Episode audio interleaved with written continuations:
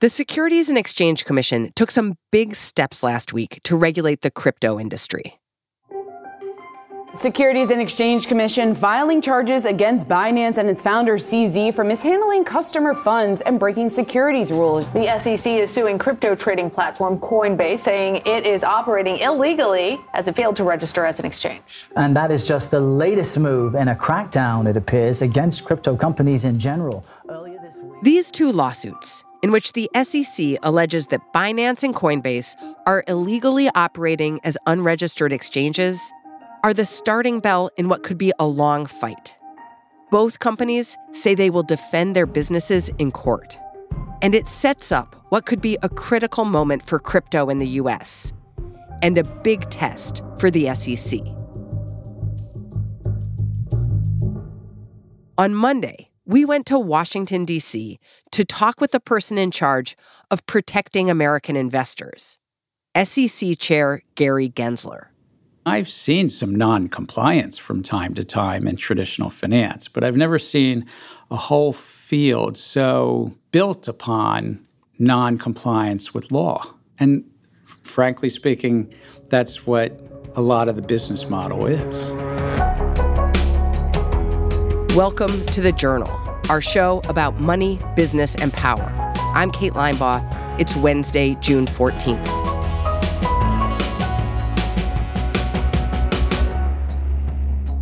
Coming up on the show, SEC Chair Gary Gensler tells us why he's going after crypto.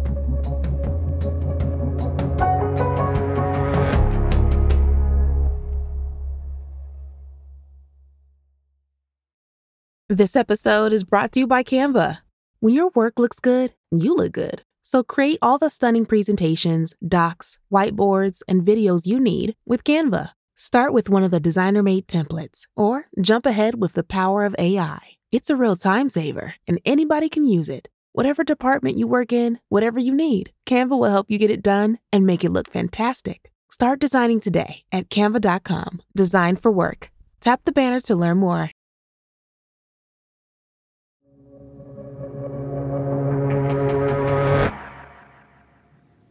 Will you introduce yourself and tell us what you do? I'm Gary Gensler. I'm a dad of three daughters, and I'm honored and privileged also to be the chair of the Securities and Exchange Commission. Have you ever owned crypto? No. Really? Yes, I plan to tell the truth here. Have you ever opened a blockchain wallet? No. No. When did you become interested in crypto? It started in the fall of 2017 so six years ago. In the fall of 2017, Gensler had come off working for Hillary Clinton's presidential campaign. His career up until then had been a combo of traditional finance and government work. He'd worked at Goldman Sachs and the U.S. Treasury Department. So he went to MIT and explored the world of cryptocurrencies. He got interested in the work of Satoshi Nakamoto, who conceptualized Bitcoin and the blockchain technology it's built on but Nakamoto's real identity is unknown. Maybe, Kate, you are Satoshi Nakamoto. Right here on the record, I am not. But why should I believe you? Why shouldn't you? Have I ever told you a non truth before? Uh, we've just met. Yeah. So I don't know. But whomever she was, there's real innovation in that eight page paper. As Gensler dug more into the crypto world for the courses he taught, he saw it as a critique of the global financial system. I understood at some level that this was a field that was trying to play off the grid. But it's not surprising. I used to tell students it was a riddle. It was solving how do, how do we move value on the internet with no central bank, no central commercial bank, no, no central Goldman authority. Sachs. No Goldman Sachs, no Morgan Stanley. No. No Bank of England, no Federal Reserve. That was at least the Freedom. theory. And remember, it was in the middle of the financial crisis. Like, just think about it.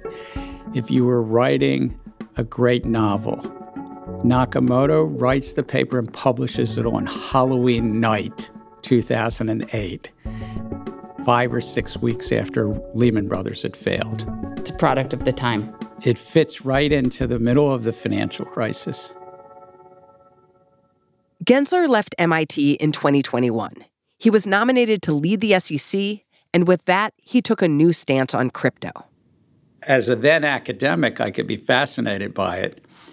Once I get sworn in to office here, uh, the, the goal is uh, compliance. Can this field come into compliance with the public policy norms? Why, as chair of the SEC, are you focusing so much on crypto? It's because it's part of our remit. We oversee $100 trillion capital markets for your listeners the stock market, the bond market. But a part of that is also these crypto securities. Gensler argues that just like stocks and bonds, cryptocurrencies work like securities, which means the exchanges where crypto is traded fall under the SEC's rules. And just like any other part of the capital markets, when somebody's raising money from the public, they owe the public full, fair, and truthful disclosure. When they're running a exchange, they need to have proper protections.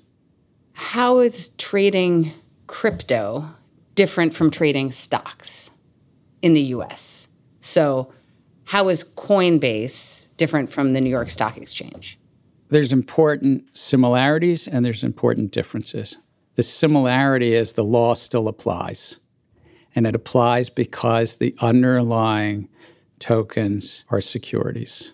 In terms of their organization, the business model in crypto is based upon commingling or bundling a bunch of functions that normally are separated in traditional finance. The New York Stock Exchange does not also own a hedge fund or a market maker trading against you.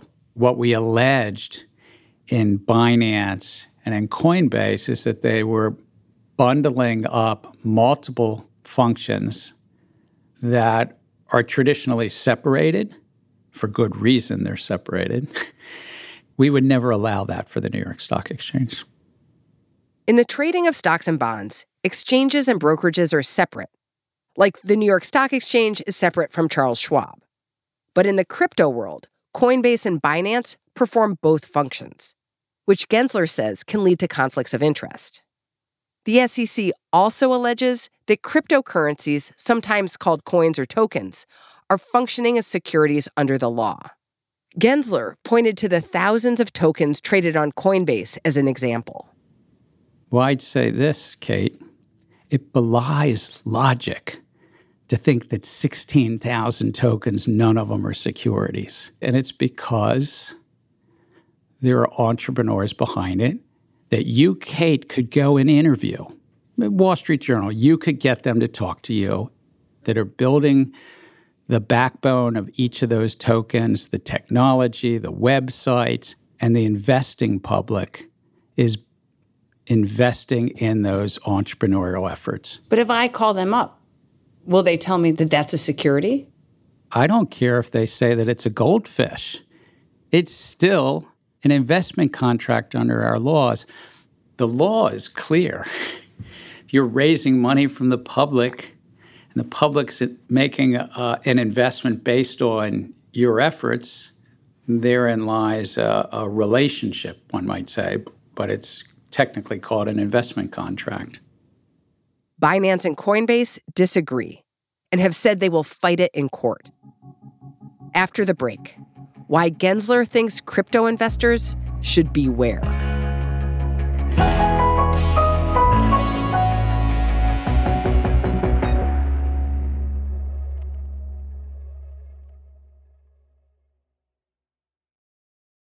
This episode is brought to you by Indeed. We're driven by the search for better, but when it comes to hiring, the best way to search for a candidate isn't to search at all. Don't search, match with Indeed. Use Indeed for scheduling, screening, and messaging so you can connect with candidates faster. Listeners of this show will get a $75 sponsored job credit to get your jobs more visibility at Indeed.com slash journal. Terms and conditions apply. This episode is brought to you by Workday. Get the whole band together with Workday and pair finance and HR on one platform for an epic performance. With Workday AI at the core, you'll make confident decisions faster than ever. And you'll drive flawless business and finance operations with an agile platform that constantly evolves to future proof your organization. Be a finance and HR rockstar with Workday. Visit Workday.com to learn more.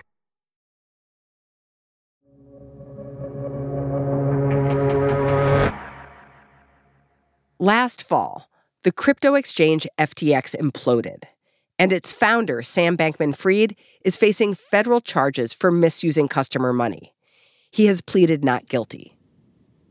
Did the collapse of FTX create more urgency for you? I think the relevance of FTX is that it showed for the investing public how fraught it is to have these functions so bundled up and how fraught it is to have non compliant crypto exchanges. But no one should assume that other bundled crypto service platforms, so called crypto exchanges, are better protected. We have laws that have worked for 90 years, and it doesn't mean that there can't be enhanced, the current laws. But we've seen this story before. It's called the 1920s the hucksters, the fraudsters, the scam artists, the bankruptcies were preying upon the public's interest in a new form of investing, the stock market after World War I. And it ended with, of course, the Great Depression and the 1929 crash and so forth. And as a bit of a student of financial history, a lot of what we see in crypto has some of these same infirmities. You're not getting the full, fair, and truthful disclosure. You've got platforms against which you're trading. They're both a hedge fund trading against you. They might be borrowing against your assets. They might not even be keeping the, your assets. We allege in Binance that you may have thought that your funds or crypto were custody here in the US and not so clear that they were. We allege in Binance that it had a great amount of deception and concealment about where your funds and crypto were, that they were commingling the house funds with your funds. Uh, I would suggest you'd want to be very careful. And if somebody's not giving you disclosure, you should ask yourself, why aren't they willing to give me the disclosures I deserve and under the law I'm supposed to get? Why isn't that crypto trading platform properly separating my funds and putting them remote from the bankruptcy? Binance denied the SEC's allegations and said customer funds are stored safely. How do you respond to the idea that the risk here now is that crypto runs away from the US, goes outside, and now Americans are more at risk because it's off in the Bahamas and Hong Kong and Singapore? Here, let me say this it's a matter of relative risk. We have a financial system with all its strengths and weaknesses, that it largely stays within the public policy norms and the laws that we've put in place as a society. The risk is actually that somehow crypto undermines that traditional system of trust. That when you use a brokerage app, you use a robo advisor, or even you pick up the phone and you talk to some humans and at a bank or a broker dealer, you trust in that system. The greater risk is, is that somehow the crypto field undermines that trust in our traditional system. What's next? Look, what's next in this field is we're going to continue to reach out and try to work with the market participants. My experience these last two years is that there are entrepreneurs and operators in the field that want to come into compliance. Some have actually registered as what's called special purpose broker dealers. Some have registered even as alternative trading systems. Only a handful have actually registered their tokens. There's a path forward here, but we'll also use the tools that the American public wants us to to protect them the best we can with our limited resources and pursue this in the courts and if need be appeal things as well. So, your interest in crypto kind of got kicked off by MIT teaching a course. In the future, are they going to be teaching the course of digital currencies and Gary Gensler will have a chapter as the man who killed crypto? It's hard to tell what the future will bring, Kate. I would hope that if I was even in said book, it was the person who helped this field come into compliance with public policy norms and the laws. I would hope that this field at some point would see that their path forward, I would really contend probably the only successful path forward is to ensure the public gets their proper disclosure and that the platforms in the middle of the market are not so conflicted, so bundled up that they're just there to take money out of the pockets of the investing public. Take money out of the pockets of the investing public. That's what we saw in the 1920s. And look at how many hucksters and fraudsters we've already seen in this field.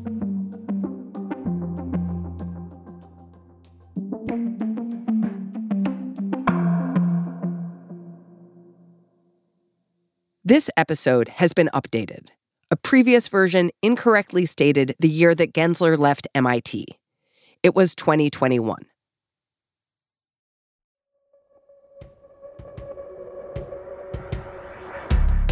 That's all for today, Wednesday, June 14th. The Journal is a co production of Gimlet and the Wall Street Journal. Special thanks to Paul Kiernan and Dave Michaels for their help with this episode. Thanks for listening. See you tomorrow.